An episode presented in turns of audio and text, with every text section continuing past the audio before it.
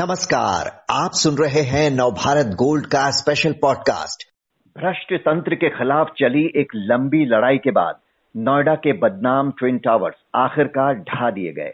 पर क्या आगे के लिए ये कोई सबक भी दे गए? क्या ये मान लिया जाए कि भ्रष्टाचार का ऐसा खेल अब कभी देखने को नहीं मिलेगा? क्या बिल्डरों के मन में कोई डर समाया होगा कि ऐसा कुछ करने से पहले वो दस बार सोचेंगे? इस तरह के तमाम सवाल ये ट्विन टावर्स अपने पीछे छोड़ गए हैं। तो हमारी आज की चर्चा भी इसी पर। बात करने के लिए हमारे साथ हैं आरटीआई एक्टिविस्ट आलोक कुमार जो रेरा कंसिलेशन फोरम के सदस्य हैं और घर खरीदारों के लिए लंबे समय से आवाज़ उठा रहे हैं। आलोक जी नोएडा के ट्विन टावर्स के खिलाफ लड़ाई आज नेशनल और इंटरनेशनल न्यूज़ बन गई है। कैसे देखते हैं आप इस पूरे केस को? क्या बड़ा सबक छोड़कर गया ये डिमोलिशन अपने पीछे? जी जी। बेसिकली सर ये डिमोलिशन को लेके हम लोग काफ़ी टाइम से ये जो मसला है, यहाँ का अवैध निर्माण का इस पे काम कर रहे हैं। और काफ़ी जद्दोजहद के बाद आज डिमोलिशन तो हो गया। लेकिन मैं बार बार ये सवाल उठा रहा था कि इस डिमोलिशन से क्या हासिल हम लोग कर पाए? अथॉरिटी क्या हासिल कर पाई? सरकार क्या हासिल कर पाई? उस पर ज़रूर हमें देखना है इन चीज़ों को। तो इसको लेके हम लोगों ने काफ़ी सरकार को रिप्रेजेंटेशन पहले भी दिया है। अगर मैं रेरा जब नहीं आया था तो रेरा के लिए भी हम लोग काफ़ी कोशिश की और अब तो आज चार साल रेरा का होने जा रहा है। लगा कि रेरा के आने के बाद कुछ पाबंदी लगेंगी। लेकिन रेरा के पास भी उस तरह के तीथ नहीं दिए गए कि जिससे लगे कि इन चीज़ों पे रोक लग सके।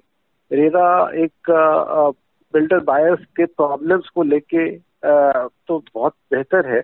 लेकिन अवैध निर्माण वाली जो बात है उसमें, उससे बहुत फ़ायदे नज़र अभी तक नहीं आ रहे हैं।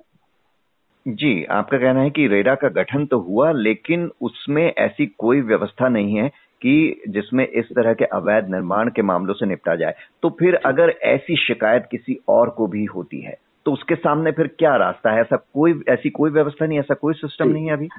नहीं आ, अभी तो ऐसा सिस्टम है ऐसी बात नहीं कि सिस्टम नहीं है।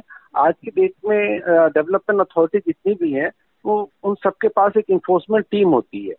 हम्म। वो इन्फोर्समेंट टीम का यही काम है कि वो बिल्डिंग का हर फ्लोर पे उस बिल्डिंग को चेक करे और चेक करके उसको ओके करे फिर सेकेंड फ्लोर बने।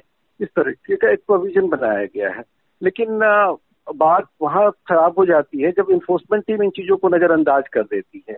जैसे एक बिल्डिंग जब भी बनाए जाते हैं उसमें कई तरह के एनओसी लगते हैं। फायर डिपार्टमेंट से एनओसी आता है इलेक्ट्रिकल सेफ्टी डिपार्टमेंट मतलब प्रोविजनल एनओसी मतलब बिल्डिंग बनाने से पहले। इलेक्ट्रिकल सेफ्टी डिपार्टमेंट से आता है एनओसी इन्वायरमेंट से आता है एनओसी स्ट्रक्चरल सेफ्टी जो देखते हैं अर्थ वगैरह का उनसे एनओसी आता है आईटी वगैरह से। तो इन सारे एनओसी के बाद बाद उनका, उनके नक्शे सैंक्शन किए जाते हैं और फिर वहाँ निर्माण शुरू होता है। लेकिन उस निर्माण शुरू होने के बाद जो टीम है, इनको देखना होता है कि भाई ये निर्माण सही दिशा में चल रहा है कि नहीं चल रहा है। क्या दिक्कतें इसमें आ रही है? ऐसा तो नहीं कि हमने बिल्डर को जो नक्शा पास कराया, उस नक्शा को ना देख कर कुछ और किया जा रहा है।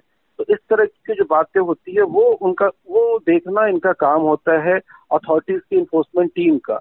उसमें अगर नजरअंदाज लोग करने लगते हैं तो वही एक धीरे धीरे एक विशाल प्रॉब्लम क्रिएट हो जाता है। तो उस, वो अगर अथॉरिटी सही ढंग से ध्यान दे उन चीज़ों पे तो उसमें इस अवैध निर्माण को उसी स्टेज पे रोका जा सकता है।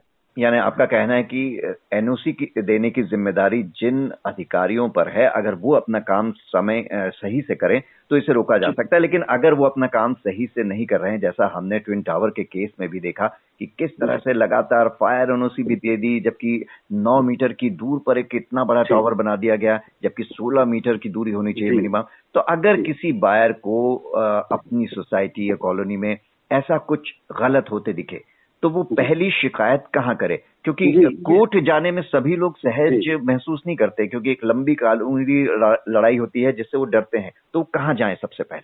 जी। मैं मैं ये बड़ा आपने सही क्वेश्चन किया है क्योंकि मैं पहले भी मैं पब्लिक इंटरेस्ट लिटिगेशन फ़ाइल करता रहता हूँ इन मुद्दों पे। तो मैं कई बार इस बात को उठाया भी हूँ कि जैसे यूपी अपार्टमेंट रेरा अभी आया रेरा से पहले यूपी अपार्टमेंट एक्ट लागू है पूरे यूपी में। तो इस एक्ट में क्या है कि प्रोविज़न डेवलपमेंट अथॉरिटी को कॉम्पिटेंट अथॉरिटी बनाया गया है। वो जो जुडिशियल बॉडी है आप कोई भी शिकायत होती है इन चीज़ों पे तो आप डेवलपमेंट अथॉरिटी में कर सकते हैं। मैं बार बार कहता हूँ कि भाई डेवलपमेंट अथॉरिटी के ही लोगों की शिकायत डेवलपमेंट अथॉरिटी में ही करे तो हमें कहाँ से इंसाफ मिलेगा? हम्म। तो अक्सर डेवलपमेंट अथॉरिटी से बाहर की बॉडी को इसमें आप लाइए कि हम इनकी शिकायत वहाँ पे जाके कर सकें। इनके ऑफिसर्स की या इनके जो इन्फोर्समेंट टीम है उनकी। तो ये बड़ा उस विडम्बना था उस कानून में कि उन्हीं को कॉम्पिटेंट अथॉरिटी बनाया गया। अगर वो नहीं सुनते हैं तो आप हाई कोर्ट में जाए लोअर कोर्ट में जाने की ज़रूरत नहीं है। हम्म। तो इससे कई बार हम लोगों को बहुत दिक्कत हुई और डेवलपमेंट अथॉरिटी नहीं सुनी और मुझे हाई कोर्ट में जाके फ़ाइल करना पड़ा। तो मेरा ये मानना बट रेरा में आने से कम से कम बिल्डर बायर्स के प्रॉब्लम के लिए एक सॉल्यूशन मिल गया। लेकिन आज भी जो बाइलॉज से रिलेटेड मैटर है उसको लेके अभी भी हमें डेवलपमेंट अथॉरिटी के पास ही जाना पड़ता है इलीगल कंस्ट्रक्शन को लेके जो मसला है और आ, मैं इस पे एक बात बहुत इम्पोर्टेंट बताना चाहूँगा जिससे ये बात कई जगह कई चैनल्स पे भी मैंने इस बात को उठाए हैं कि ये जो आप लोग जो सोचते हैं कि ये कंस्ट्रक्शन इलीगल जो हो जाता है आम लोगों को जो पता है बेसिकली ये सारा जो मसला है ये इसके पीछे परचेजेबल एफ़ का खेल होता है हम्म। जो फ्लोर एरिया रेशियो कहते हैं, क्योंकि कोई भी बिल्डर सैंक्शन प्लान अपना पास कराता है तो उसे एफ़ दिया जाता है। भाई, आपका इतना बड़ा प्लॉट है, इस प्लॉट में हम टू का एफ़ आपको देते हैं। प्लॉट इतना फ्लोर एरिया रेशियो आप बना सकते हैं। इतना स्क्वायर फीट आपको इसमें मिलेगा जगह। तो वो जो एक बार अगर आप प्लान पास करने को दिए और आपको इतना एफ़ मिल गया, इस एफ़ में आपने इतना फ्लैट 500 फ्लैट बनाने, वो क्लियर हो गया। लेकिन सिस्टम क्या है कि आप 500 फ्लैट बना लो, आप थोड़ा और इलीगल कर लो, फिर हम आपको परचेजेबल एफ़ दे देंगे। Thirty three percent purchasable F का प्रोविज़न है इसी वजह से। तो वो प्रोविज़न जो है, वो इस तरह का प्रोविज़न है कि हम खुद से बिल्डर को उत्साहित करते हैं कि तुम गलत काम कर लो, फिर हमसे परचेजेबल ले लो। हम्म।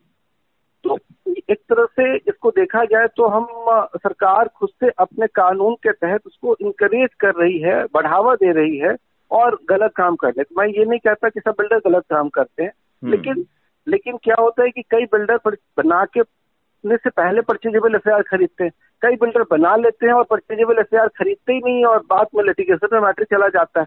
और जो बाहर है फ्लैट खरीदने वाला उसे पता नहीं होता है कि इसमें परचेजेबल एफ़ का मैटर फंसा हुआ है या नॉर्मल एफ़ का मैटर फंसा हुआ है वो तो बेचारा फ्लैट खरीद लेता है बिल्डर एग्रीमेंट बना लेता है उसके बाद अपनी लड़ाई लगता रहता है। उसको पता नहीं रहता है कितना लीगल है कितना इलीगल है एक्चुअल सेंसर प्लान में क्या है बाद में इसने क्या बनाया क्या परचेज किया कि नहीं एफ़ किया।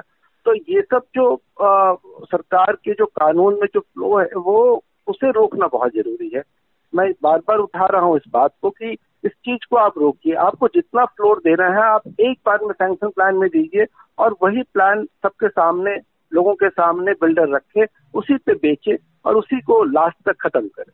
जी तो इन कमियों को दूर करने की ज़रूरत आप बता रहे हैं। लेकिन ये डिमोलिशन को लेकर जो सबसे ज़्यादा सवाल चर्चा में है, वो इसके जिम्मेदारों की जवाबदेही को लेकर पूछे जा रहे हैं कि उनका क्या? उनके खिलाफ कब बड़ा एक्शन होगा। तो क्या लगता है इस केस के बाद देश भर में गलत करने वाले ऐसे बिल्डरों के मन में कोई डर समाया होगा? या जैसा है वैसा ही आगे भी चलता नहीं नहीं सर देखिए डर तो समाया ही होगा इसमें कोई दो राय नहीं है इतनी बड़ी घटना इतने मतलब और मीडिया ने भी इसको काफ़ी तवज्जो दिया और आज हर जगह इसकी चर्चा चल रही है और भ्रष्टाचार की प्रतीक मानी जा रही है ये बिल्डिंग लोगों को नज़र आ रहा है। मुझे तो लग रहा है कि सब जगह सब डिपार्टमेंट में डर समाया होगा। आ, लेकिन इस डर को आगे मतलब ऐसा ना हो कि लोग भूल जाएँ और इस डर को खत्म मतलब खत्म कर ले दिमाग में कि अब बात खत्म हो गई आई गई चली गई। तो मैं बार बार इस मुद्दे को उठा रहा हूँ कि भाई सबके सामने ये करप्शन दिख रहा है सुप्रीम तो कोर्ट तक को दिख रहा है और आज तक एक भी न बिल्डर ना डेवलपमेंट अथॉरिटी के लोग ना फायर डिपार्टमेंट के लोग ना इलेक्ट्रिकल सेफ्टी डिपार्टमेंट के लोग किसी डिपार्टमेंट का कोई एक आदमी अरेस्ट नहीं हुआ हम्म। अभी मैं सुना हूँ कि एफआईआर इसमें लॉन्च हुए हैं चौबीस लोगों के नाम है लेकिन हम्म। ये मसला 2008 से अभी आ गया आज इतना टाइम हो गया और उसके बाद आज आईपीसी में एफआईआर लॉन्च हो रहे हैं अब जाकर तो ये अब कब इस पर कार्रवाई होगी ये तो मुझ मैं नहीं बता सकता। लेकिन इसमें डर तभी लोगों को बैठ पाता जब उनको उन, उनकी कार्रवाई होती उसको सजा होती और लोगों को लगता है कि नहीं ऊपर से नीचे तक क्योंकि कोई इतना बड़ा काम कोई नीचे का केवल जेई नहीं कर सकता है। ये तो ऊपर से मिनिस्टर से लेकर नीचे तक के लोग इन्वॉल्व होते हैं। तो जाकर इतने बड़े एफ़ दिए जाते हैं इतनी बड़ी इमारत खड़ी हो जाती है? जी जब गलत हो रहा है अगर आप उसी वक्त उसे पकड़ कर और जल्दी उनको कड़ा एक्शन नहीं लेंगे तभी मिसाल बनेगी अदरवाइज़ इतने सालों बाद करने का क्या मतलब रह जाता है? तो जहाँ ये केस एक मिसाल बन गया है वहीं एक सवाल है कि क्या अब पिटारा खुल गया है? ऐसी शिकायतों की बाढ़ आ जाएगी और अब क्या हर केस को इस केस के चश्मे से ही देखा जाएगा आगे? आ, नहीं सर ऐसा है कि आ, आ, इस चश्मे से तो नहीं देखा जाएगा कि लोगों के इल्ज़ाम गलत भी होते हैं, ऐसी बात नहीं है। लोग, हम, क्योंकि बहुत सारे अपार्टमेंट हम लोग से जुड़े हुए हैं, मैं देखता हूँ कि कई बार लोग गलत फ़ाइल, एप्लीकेशन फ़ाइल भी कर देते हैं। मुझे लगता है कोर्ट, अगर थोड़ी सी थोड़ी सी तेज़ी दिखाए इन चीज़ों पे, क्योंकि हम लोग जब पब्लिक इन्वेस्टिगेशन कई बार अच्छे चीज़ों के लिए फ़ाइल करते हैं कि कोर्ट उसमें सही डायरेक्शन दे दे, एक हियरिंग होके और मैं सात साल, आठ साल से एक एक केस पे लगा हुआ हूँ, दूसरी दो हियरिंग हुई, उसके बाद हियरिंग नहीं हो पा रही। अर्जेंट एप्लीकेशन लगाता हूँ, फिर भी सुनवाई नहीं होती। तो वहाँ जाकर बड़ी दिक्कत आ जाती है मतलब फिर लास्ट में लगता है कि यार छोड़ो, क्या मतलब कोर्ट भी सुनवाई नहीं कर पा रही है और कोर्ट इसको ठीक ढंग से देख नहीं रही है, इसलिए इस पर अच्छा वर्डिक नहीं आ पा रहा। तो मुझे लगता है कि बाढ़ तो नहीं आएगी लेकिन अगर कोर्ट सही ढंग से सही मायने में सुने तो अच्छे एप्लीकेशन जो भी होंगे अच्छे रिक जो भी लोग फ़ाइल करेंगे अच्छा निर्णय आएगा और इससे अच्छा मैसेज आएगा। इसमें बहुत बड़ी भूमिका कोर्ट की है। आज भी हम लोग को केवल कोर्ट पे ही विश्वास है। जी जी बिल्कुल बिल्कुल। और जैसे कि आपने कहा कि आ, मेरा कातिल ही मेरा मुंसिफ है क्या मेरे हक में फैसला देगा? आपने कहा कि जहाँ से गलत हो रहा है शिकायत करने का ऑप्शन हमारे पास वहीं पर है। तो अब कैसे हम उम्मीद करें कि वो इस शिकायत पर सही तरीके से काम करेंगे? तो इस व्यवस्था को दुरुस्त करना होगा। लोगों में ये भरोसा जगाना बहुत ज़रूरी है आगे के लिए। बहुत बहुत शुक्रिया आलोक जी आपका।